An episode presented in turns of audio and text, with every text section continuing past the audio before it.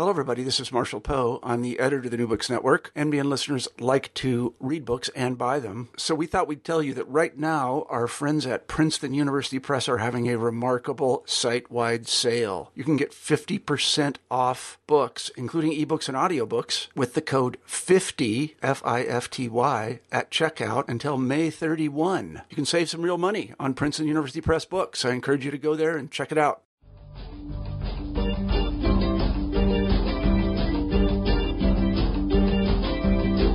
Hello. Thanks for joining us for this episode of New Books in Philosophy. I'm Robert Talisse. I'm professor of philosophy at Vanderbilt University. I co-host the program with Carrie Figdor, and Carrie is associate professor of philosophy at the University of Iowa. My guest today is Jean Kazez. Jean teaches philosophy at Southern Methodist University in Dallas, Texas. She's also an editor and a writer for the Philosopher's Magazine. Her new book is titled The Philosophical Parent Asking the Hard Questions About Having and Raising Children.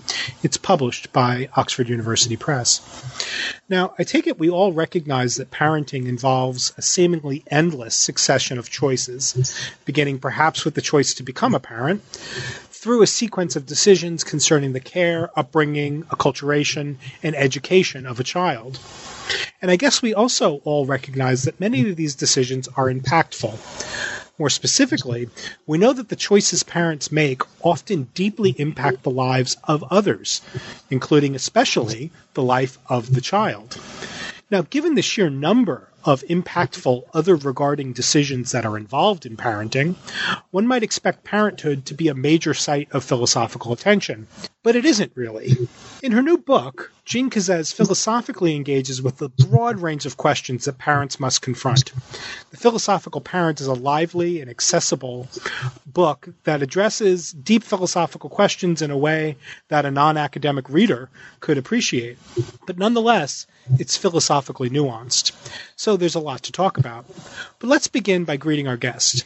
Hello, Jean. Hi, Bob. Uh, thank you for having me on the podcast. Well, thank you for joining us. Um, why don't you start off, as we usually do with these uh, uh, uh episodes? Why don't you start off by telling us a little bit about yourself? Okay. I'm uh, from State College, Pennsylvania, and uh, that's the town where Penn State is. It, my father was a, a, physics professor there, and he was the the advisor for the pre med majors so he was very pleased when I uh, told him I was going to be a pre med. Uh, however, in my freshman year in uh, in college, I took an English class where we read the that famous uh, Sartre article, "Existentialism as a Humanism," and I just loved that article. And uh, I was just right away a philosophy major, uh, not a pre med. Um, so he seems to. What did he make of that? well, you know, he's actually a fairly philosophical person. so I think I may have inherited my philosophical tendencies from him. Um, so I think he, he recovered fairly quickly and it was okay.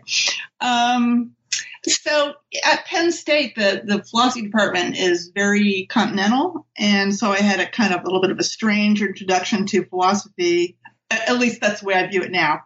Um, I remember taking a class on the whole, uh, W H O L E, uh, and uh, other sort of big classes like, uh, you know, a full year class where we read Hegel's Phenomenology of Mind. And so I was kind of immersed in this sort of really deep, uh, you know, big issue philosophy. But uh, then in my senior year, I took a course in the philosophy of language where we talked about proper names. Um, and I just loved that. I sort of discovered I was really more of an analytic philosopher. Um, and I have to say, I did struggle with how it is that one subject can be about both the whole and about proper names. It's sort of confusing. uh, but anyway, um, we're all confused by that kind of thing. just it, it, was a strange introduction to philosophy. But um, to kind of fast forward uh, quite a bit, um, I wound up getting my PhD at uh, University of Arizona where I worked on issues in philosophy of mind and philosophy of language, and which is what I did for the first several years at SMU. Um, so now, what on earth is you know? How did I get from there to writing this book about parenthood? Um, maybe we'll we'll get into that. Excellent. Um, so, w- why don't we? Uh, let, let, me let me just uh, now ask you directly. Um, so, uh, the book, "The Philosophical Parent," um, as its title announces, um, is a, a, book about the uh, philosophical questions that are occasioned by parenthood, um, and we'll get to some of those uh, some of those questions in a bit. But yeah, why don't you fill in the details? How did you come to write a book about parenting? Okay, so when I was uh, had been at SMU for about four years, I had twins, and I was going to be up for tenure um, a year or two later. And I decided I I just could not put those two things together, and so I decided to become a part time person, um, so I could you know spend more time with my kids. And uh, so for the next several years, I was teaching at night, so I could be with my kids a lot. And I found this sort of a transformative experience in the in the sense of sort of Laurie Paul's uh, book, and where everything sort of seemed different um, because you know before that point, I really never imagined being at home with children as something I would enjoy or that would make me feel you know I was living my life well but suddenly I really enjoyed what I was doing, and I, I was very surprised by that. So um, I started thinking about the good life, and I started teaching a course on the good life. Um, and then out of that came the idea for a book on the good life um, which I s- assumed would have sort of big, that there would be big stretches of it about parenthood. Turns out there was about one page about parenthood because the whole topic of the book, The Good Life, is a big topic where there's lots, lots, lots of things to discuss. Uh, so I decided that I would later on write a book about parenthood. And uh, so it took me quite a while to do that. And one of the reasons for it, for that is because I really didn't feel like I could write about the various um, stages of parenthood without actually going through them. So I didn't finish the book until my children were ready to go off to college, um, and I had, you know, had first-hand experience of all the things I talk about in the book. Well, that's so. Let me just ask. So, were there parts of the book, um, for example, there's some parts of the book that talk about some very early decision making that parents have to confront. Um, is there a chance that some of those some of those parts were um, if not written, at least thought through uh, at the time you were actually confronting those very choices in your own case?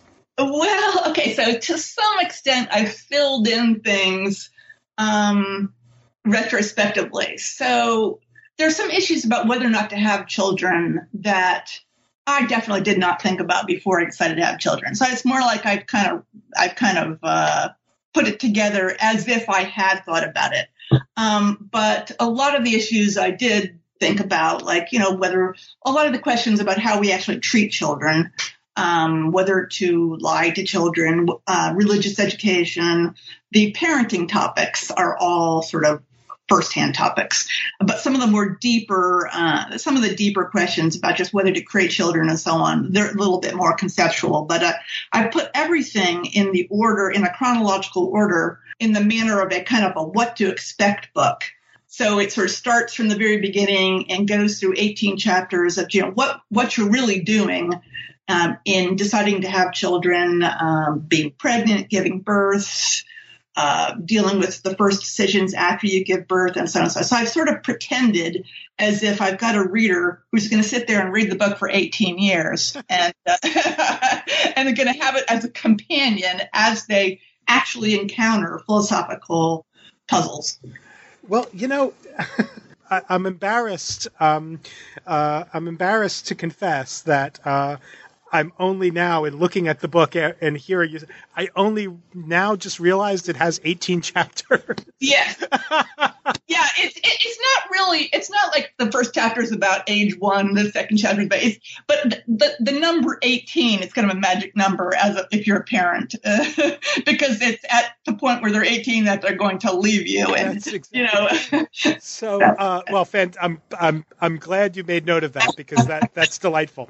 Um, I had to kind kind of stretch it out a little bit actually to make it 18. So there's a couple of kind of potato chip chapters that are so short because I wanted that number 18. That's fantastic. So why don't we? Um, great. We'll, let's turn to some of the uh, some of the the the, the, the nitty gritty of, of, of what's in the book. Um, and as you've already indicated, the book sort of follows a, a chronological progression, beginning with the you know the issues about deciding to become a parent, and then ultimately ending on um, questions about um, you know dealing with adult children and um, and uh, letting go in a way. But um, as a good philosopher, you you begin where you know philosophers like to begin with the "what is X" question, um, and so the the book begins kind of with an analysis of um, what children are or how we should best understand the parent child relation.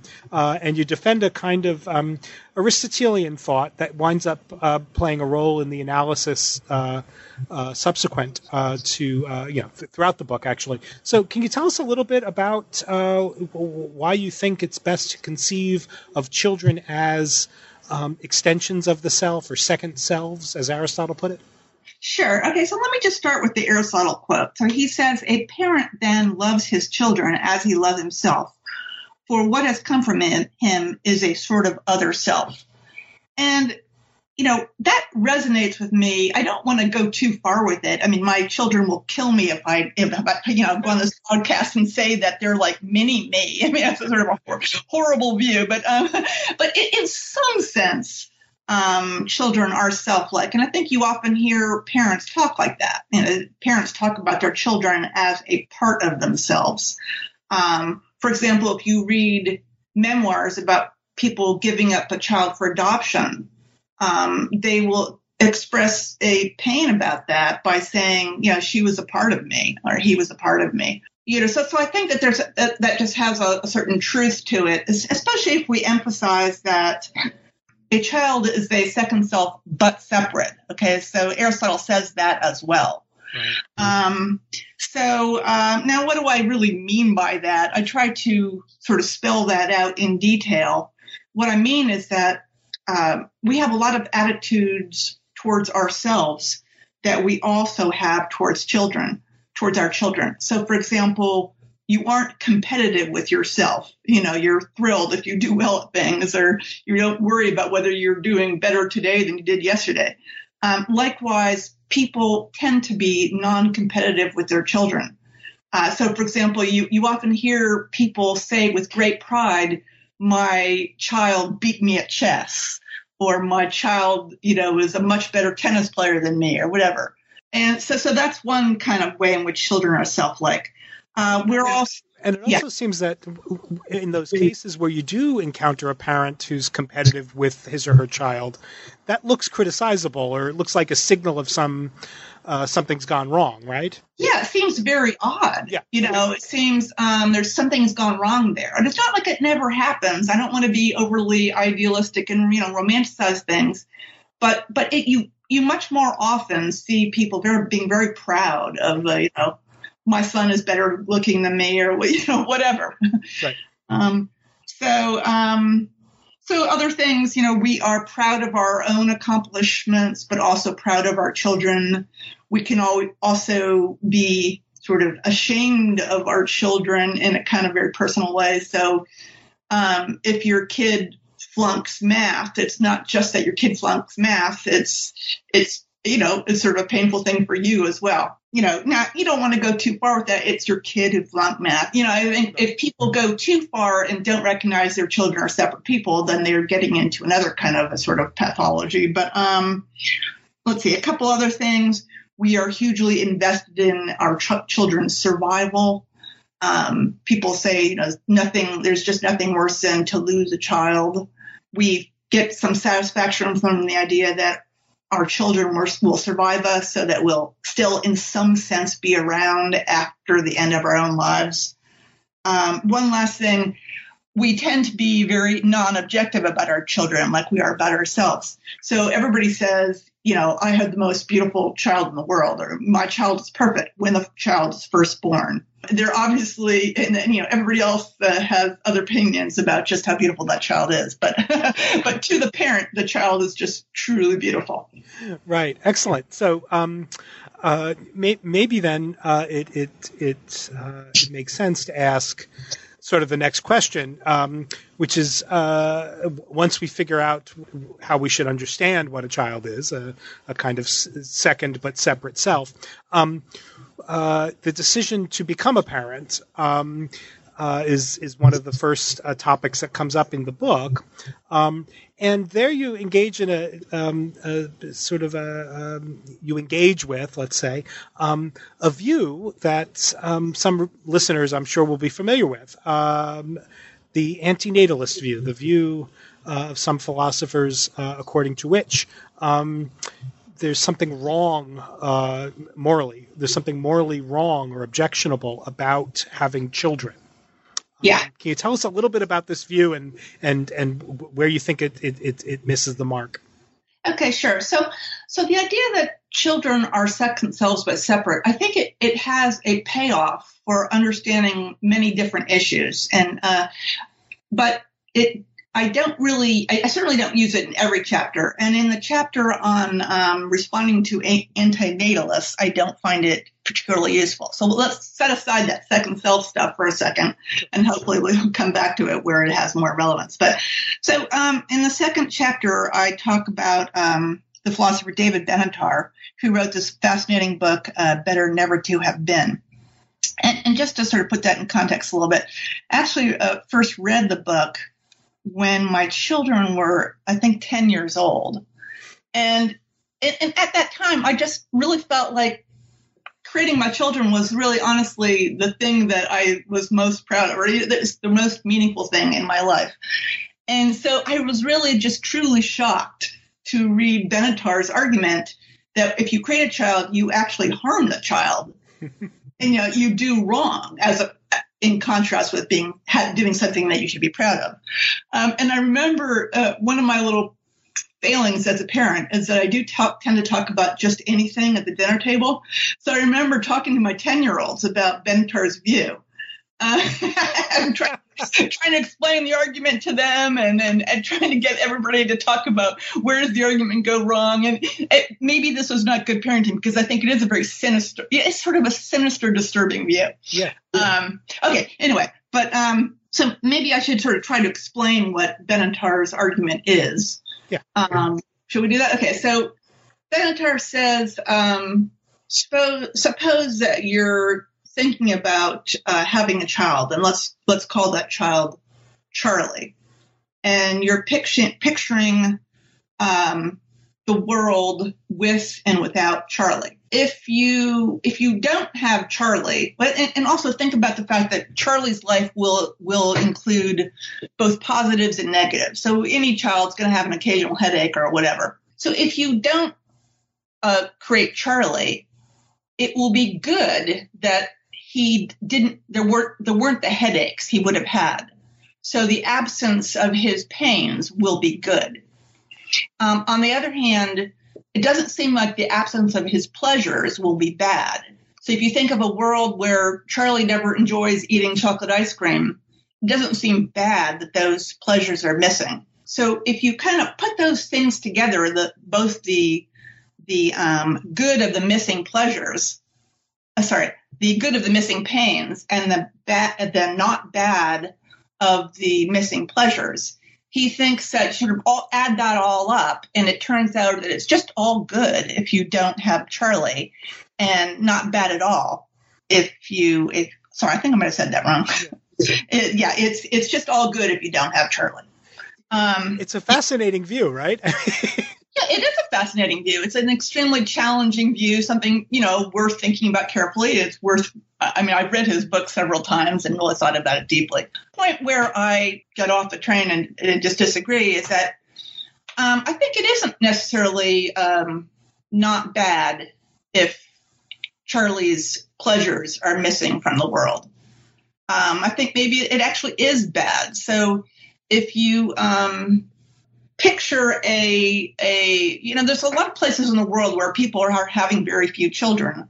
Um, so you kind of imagine one of these places where the uh, reproductive level is very low, and imagine a playground where there used to be children having you know running around having fun.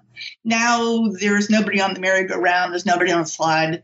There aren't the you know the thrills and the screams of joy and everything. Um, it seems like it, it's not implausible that it actually is bad that those pleasures are missing. Um, so to to make Benatar's work uh, argument work, we have to say that it is not bad. Um, and I'm going to just bite the bullet and say no, it is a little bit bad.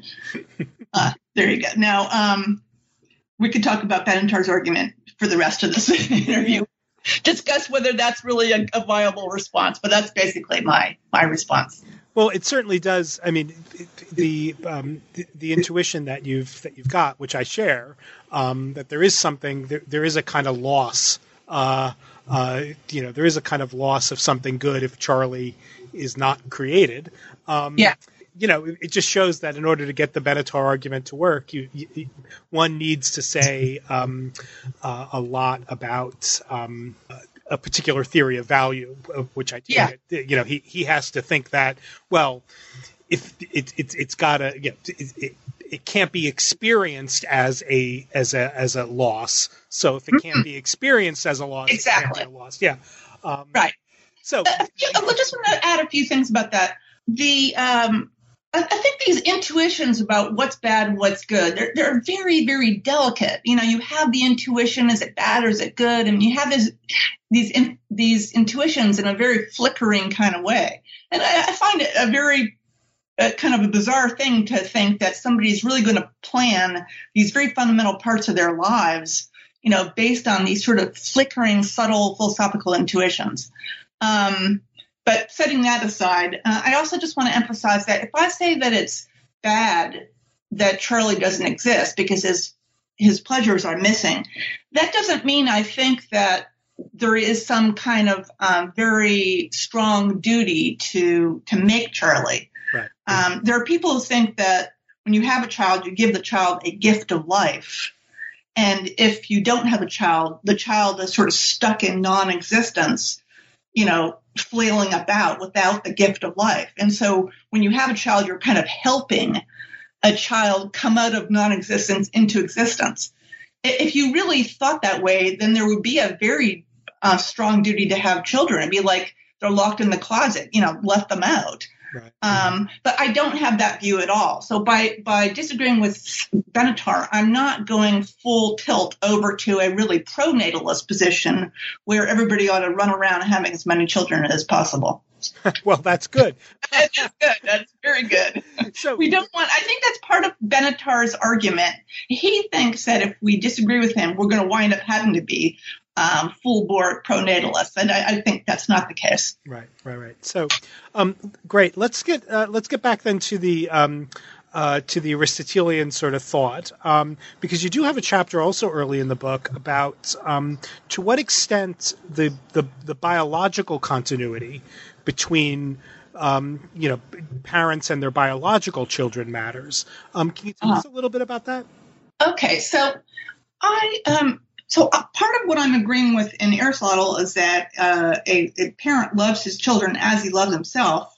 Uh, but also, I agree with that second sentence where he says, "For what has come from him is a sort of other self." So the coming from relationship is important, and um, I do think that that initial feeling that a child is a part of you uh, or self-like, it does have to do for a biological parent. It has to do with the fact that the child comes from you but I don't want to, I also don't want to completely exclude uh, adoptive parenthood.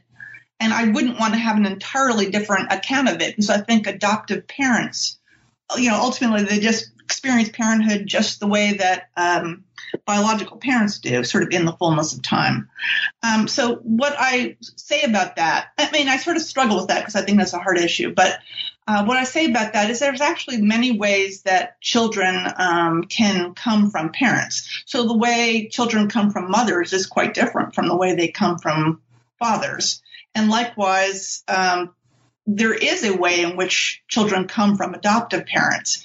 It's just not the, the way in which they're uh, they come from biological mothers or biological fathers. So they, they come from adoptive parents in the sense that um, adoptive parents go through all these, make all these efforts over, you know, 18 years that kind of gradually transform the child from being a tiny little squirming baby into an adult. And so having that kind of tr- transformative influence on another person's life, it sets up something uh, very much like that feeling of um, the child comes from the parent. Excellent. So um, good because one wonder. I mean, th- there is a. I am. I, I learned as as uh, among other things, apart reading your book, um, there is a, a stronger sort of anti-biology uh, or or or uh, not anti-biology, but a view that is, is is pretty strident in denying the relevance of biology.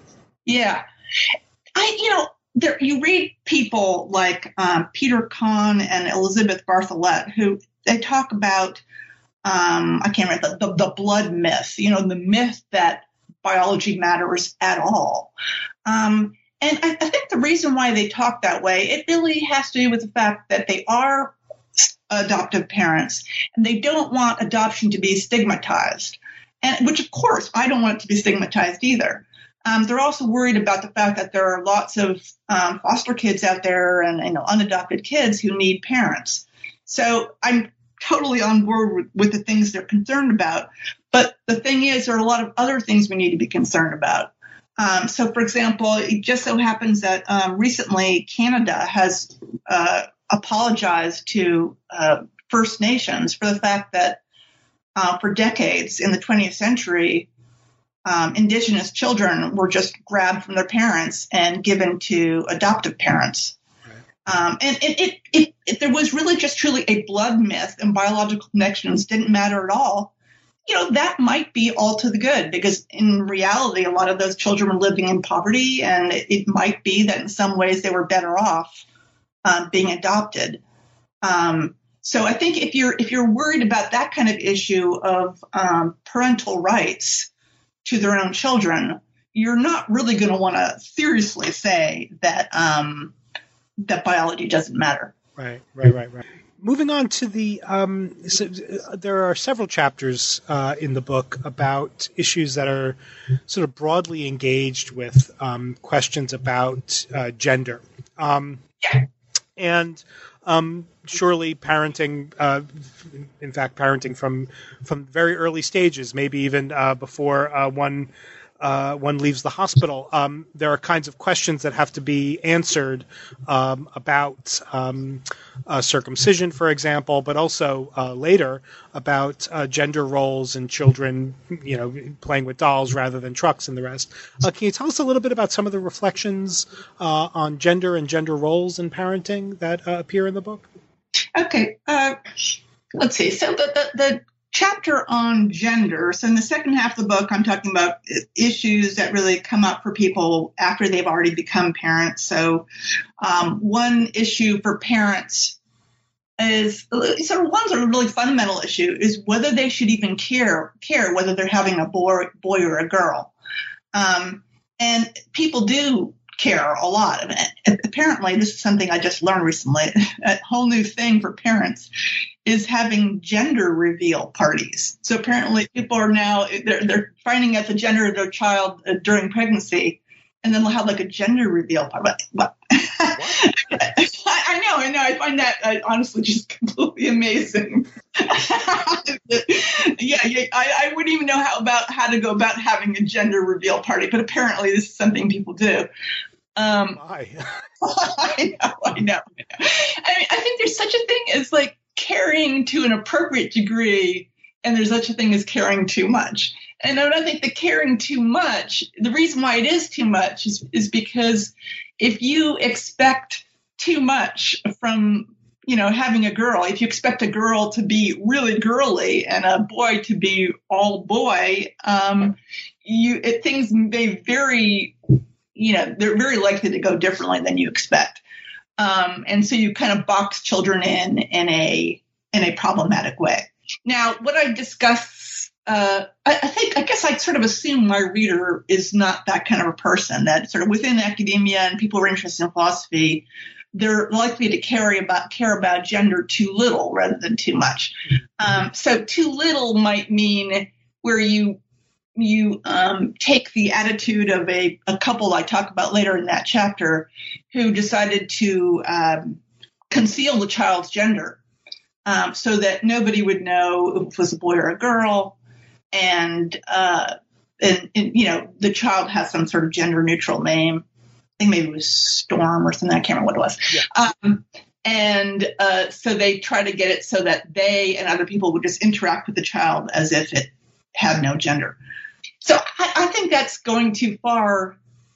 Uh, why is it going too far? Um, I mean, I, I talk in the chapter a lot about just what sex is. Sort of, I talk about the metaphysics of sex and gender, and I don't take the most extreme position on which uh, sex is just entirely socially constructed and gender is entirely socially constructed.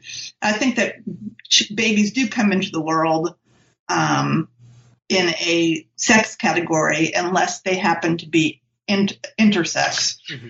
Um, and to some extent, the way we treat them and the way we we decide that this is a boy or this is a girl, to some extent that is provisional, because I think that at, at a point where the child actually develops its own gender identity, that gender identity should be allowed to um, supersede the initial uh, sex assignment. Mm-hmm. Um, so, but but I think that part of the way that children kind of arrive at a gender identity, as far as I read the, the literature on this, is that they actually kind of look at themselves, they look at other people, and they arrive at that gender identity by understanding where they fit.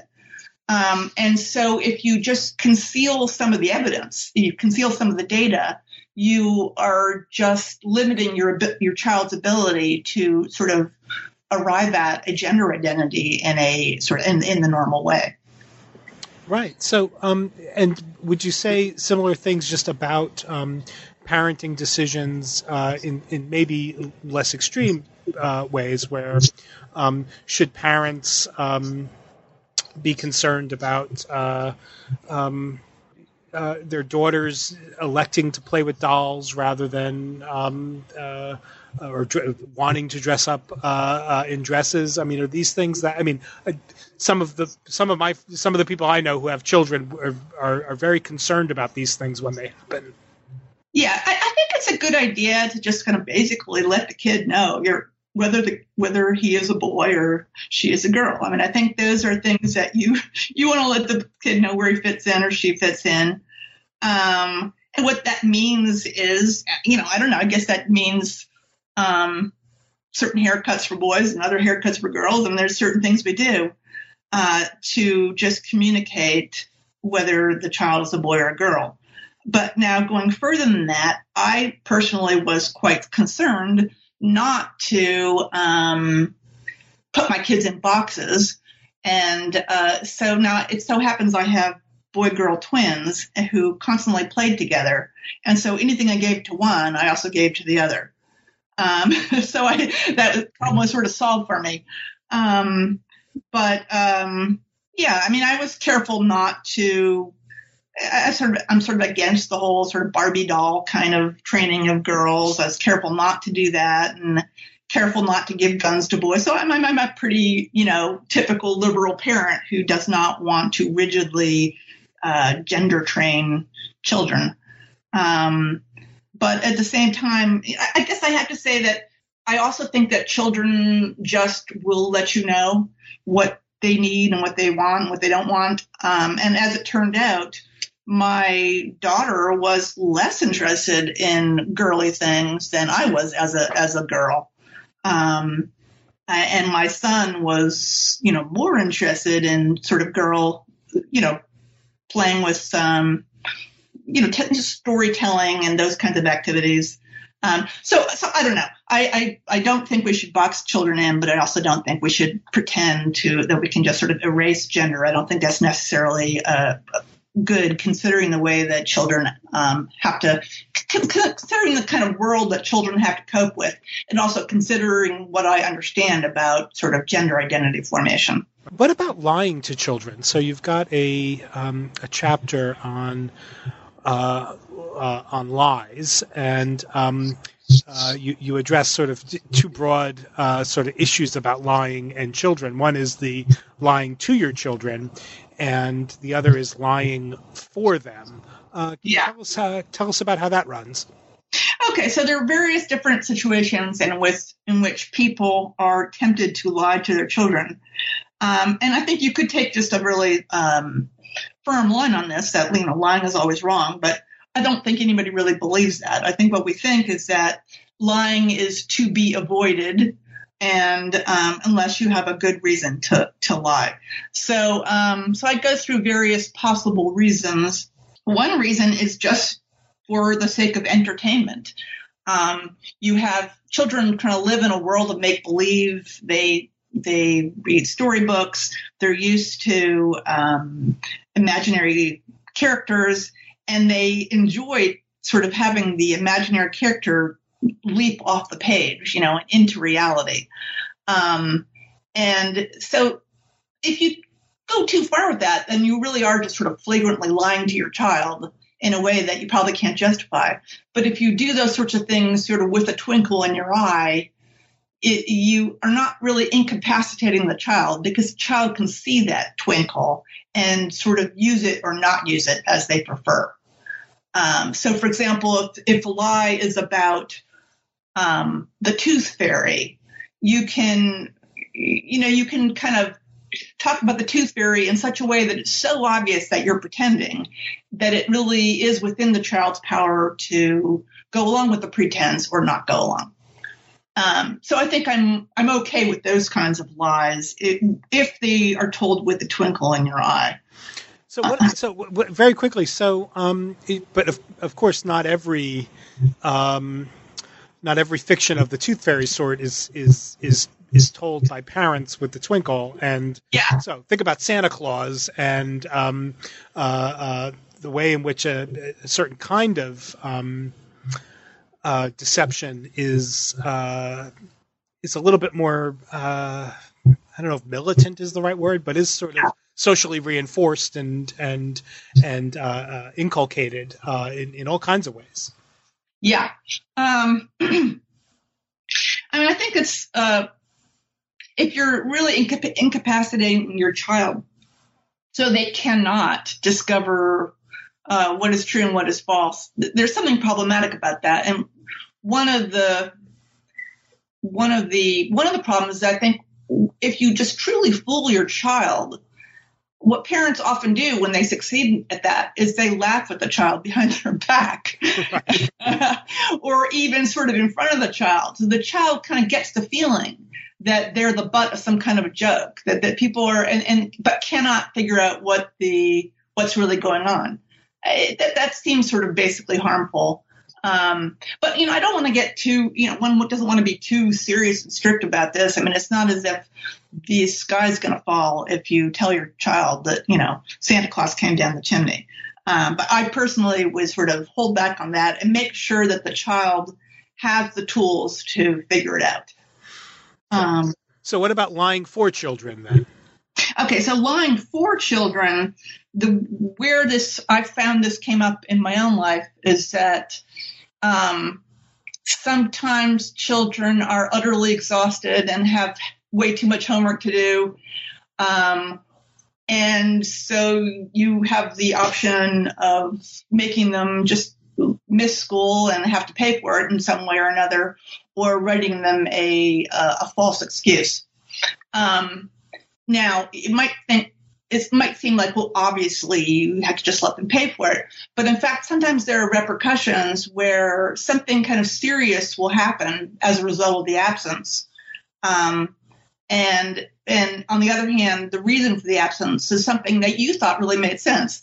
Uh, so, for example, when my kids were, I can't remember how they all, how, how old they were, but we took them to a Hillary Clinton rally, um, one year and therefore they had to miss school. Another time we let them stay home to watch Barack Obama um, be inaugurated. So, and we consider these things like important, you know, seriously valuable valuable acti- activities. So we really wouldn't want them to have to just um, either, uh, you know, have to be. Um, we, we wouldn't want them to have to suffer negative consequences as a result of doing things that we consider justifiable. Um, so, do you lie? Do you not lie? Uh, I think probably it's not so good to tell a lie, but uh, I'm not going to tell you what I did because um, I, I, might incriminate myself. Uh, so uh, I, I, don't really, I can't say that throughout this book. I can always hold myself up as a model of uh, the good parent, um, but at least I can sort of think about. I can think about my failings with more sophistication as a result of my philosophical tra- training. it has benefits, yes. Um, yes. can you say something? Um, one of the things that comes up sort of in the neighborhood uh, uh, of this chapter online is um, about religious education. Um, yeah. Can you say something uh, about the choices um, that a parent has to make about, uh, you know, religious education and you know uh, interactions with religious communities? Okay, so some take, people take the view that you should be a sort of neutral steward for your child, um, just preparing them to uh, you know, giving them the um, critical thinking tools to make their own choices later on. You know, when it comes to religion and values and, and, everything else. So I don't have that view. I think the whole idea that children are sort of second selves but separate means that you do have more a more prerogative to more prerogatives to kind of share your own way of life and your own values. Um, so when I uh, I'm myself Jewish, but a Jewish atheist, and so that puts that's a somewhat odd category. Um, what that means is I don't believe any of that stuff, uh, but at the same time, I want to share with my children sort of a sense of Jewishness and something, some aspects of Jewish life. Um, so uh, I. I think I, that that's fine, you know. And when it comes to the various ways in which um, Jewish life go on. But but one idea I had when they were about seven is that you know wouldn't it be cool if they went to religious school, which I never did. Um, and so I put them in religious school, and then I I just didn't know what to expect. And then I discovered that in a religious school, a teacher actually stands up in front of a classroom just like in um, public school and, and really assumes that kind of teacher role and appears to be just telling the kids the truth um, and so religious claims are presented in that way, except that whereas maybe in school you could ask a question, you could express doubts. In the religious school, you have to just sit there and, and sort of say the right things and um, suppress any doubts that you have. Um, so I find that a very problematic thing. And so I, I my view on religious uh, training of children as um, that sort of sharing your way of life or your your religion in certain ways is fine, but not where you get to the point where um, you're allowed you're putting your child in a position where they are forced to suppress doubts and really just not allowed to use their their you know critical faculties. So uh, there was uh, one chapter in the book that I, I um, uh, that I, I was you know, sort of intrigued to discover that um, there are views about um, uh, children entering adulthood um, that advocate for the idea that uh, at a particular age, as a child becomes an adult, uh, she or he has to um, self orphan or yeah. create a kind of radical distance between him or herself and uh, uh, and the parents. Um, it sounded like an extreme view. Um, can you tell us a little bit about how that works? Uh, sure. So this I talked about this in chapter sixteen, just about letting go of your children.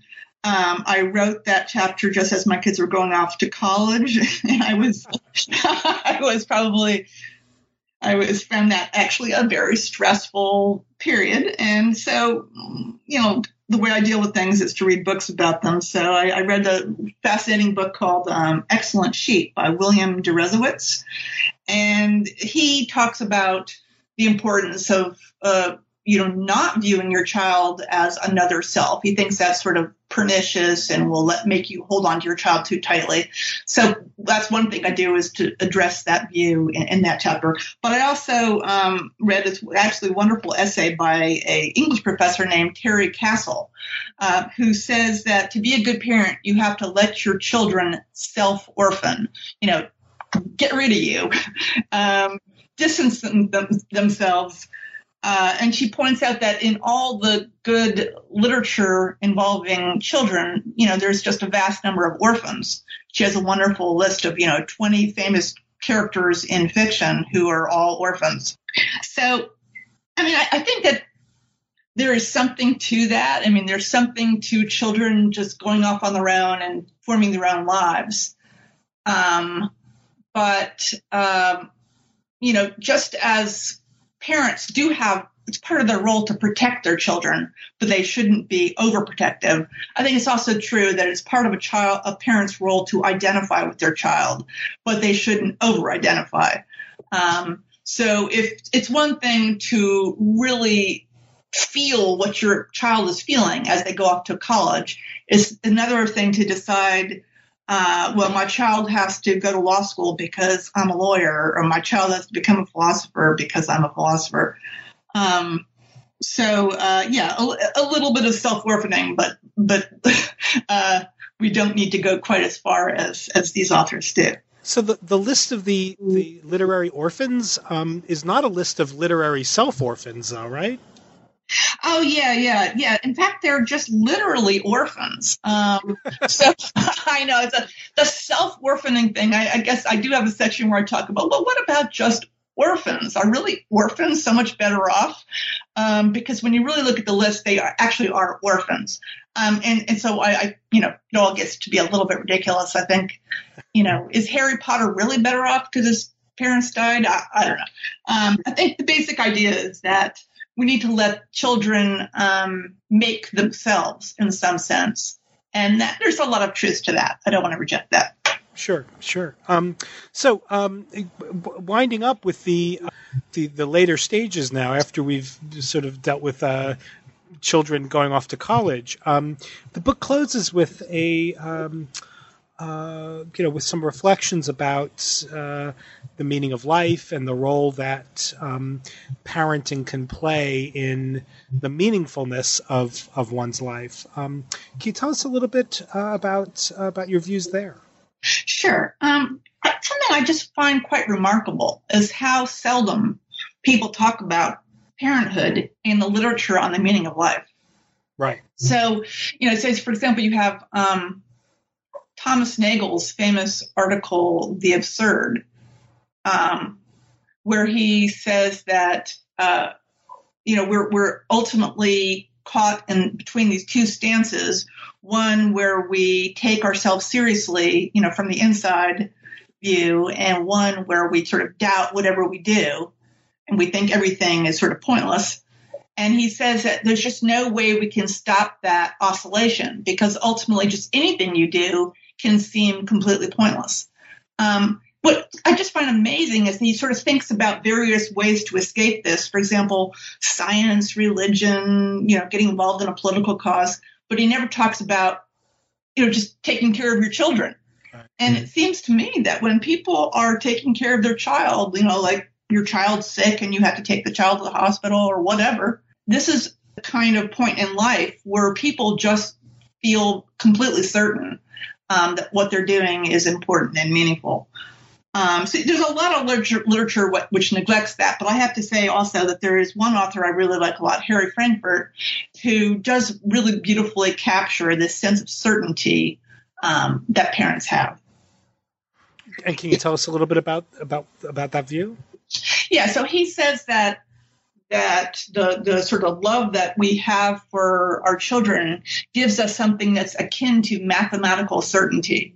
So just as when you're solving a math problem and you get it right, it, there's something very restful about that because you just know it's right. Um, the feeling that parents have for children is sort of gives them that kind of restful certainty as well. Um, he also thinks that that kind of uh, love that we have for our children.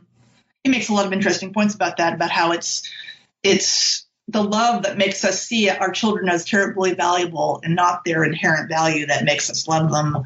Uh, but he also talks about how that kind of very firm, certain love motivates us to to live in certain ways that uh, whereby we we get we find meaning in our lives. So it's sort of a meaning producer um, as well as just something satisfying to us. Right, and you, you, you draw the distinction though between um, meaning in life and meaning of life. Um, yeah.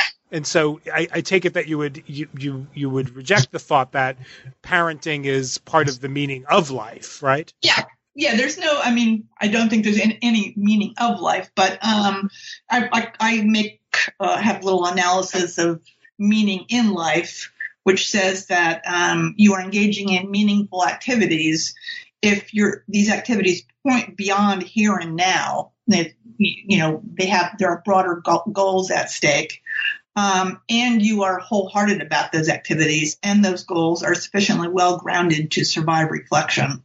Um, so I think in the middle of raising a child, uh, your action, your activities do point beyond here and now. You know, you're preparing your child for the future. Um, and parents are wholehearted about those goals. I mean, I just very, very rarely meet a parent who thinks, oh, this is silly. What's the point? I'm bored. You know, it just doesn't happen. And I think also, you know, raising a child is an activity that survives reflection. You know, you don't wake up in the middle of the night thinking, oh my God, why am I doing this? You know, I, I don't think that's, so I think that, um, raising children meets, you know, it qualifies as a meaningful activity. Now, I don't want to be a sort of a, um, you know, proselytize and or to sound intolerant because I think there are many other activities in life that don't involve children at all and that non-parents have access to that are also meaningful. Um, but we ought to not exclude parenthood as one of the uh, potential meaningful activities. So, perfect. Um, so, Jean, you've been very generous with your time. Um, uh, what's it's a cruel question to ask at the end, uh, but um, uh, what's the next project? Well, um, I have been thinking for a while about um, writing about old age, um, and you know, my father has been living in assisted living for quite a few quite a few years, and um, and now in a nursing home. And I found that very, it's given rise to lots of sort of thoughts about well being and age. Um, and I'm not quite ready to really sort of start that because I think if you're going to write about old age, you have to have a super cheerful message. Otherwise, people just don't even want to think about old age. Right. Um, and I don't quite have the super cheerful message yet. So, so we'll see. Once I have it, maybe I'll get started on that. Well, that I'll, I'll keep an eye out for that. Uh, that uh, that sounds very interesting. I'm uh, I'm told by Martha Nussbaum that uh, old age is also her next project. So um, maybe there'll be a, a renaissance of philosophical literature about aging. Yes, there are a couple of new books about old age. So just like parenthood is somewhat of a neglected topic, so is old age. But but people are starting just starting to think about it. Well, I'll keep an eye out. Um, but for now, uh, I just I want to thank you again for uh, for joining me on New Books in Philosophy.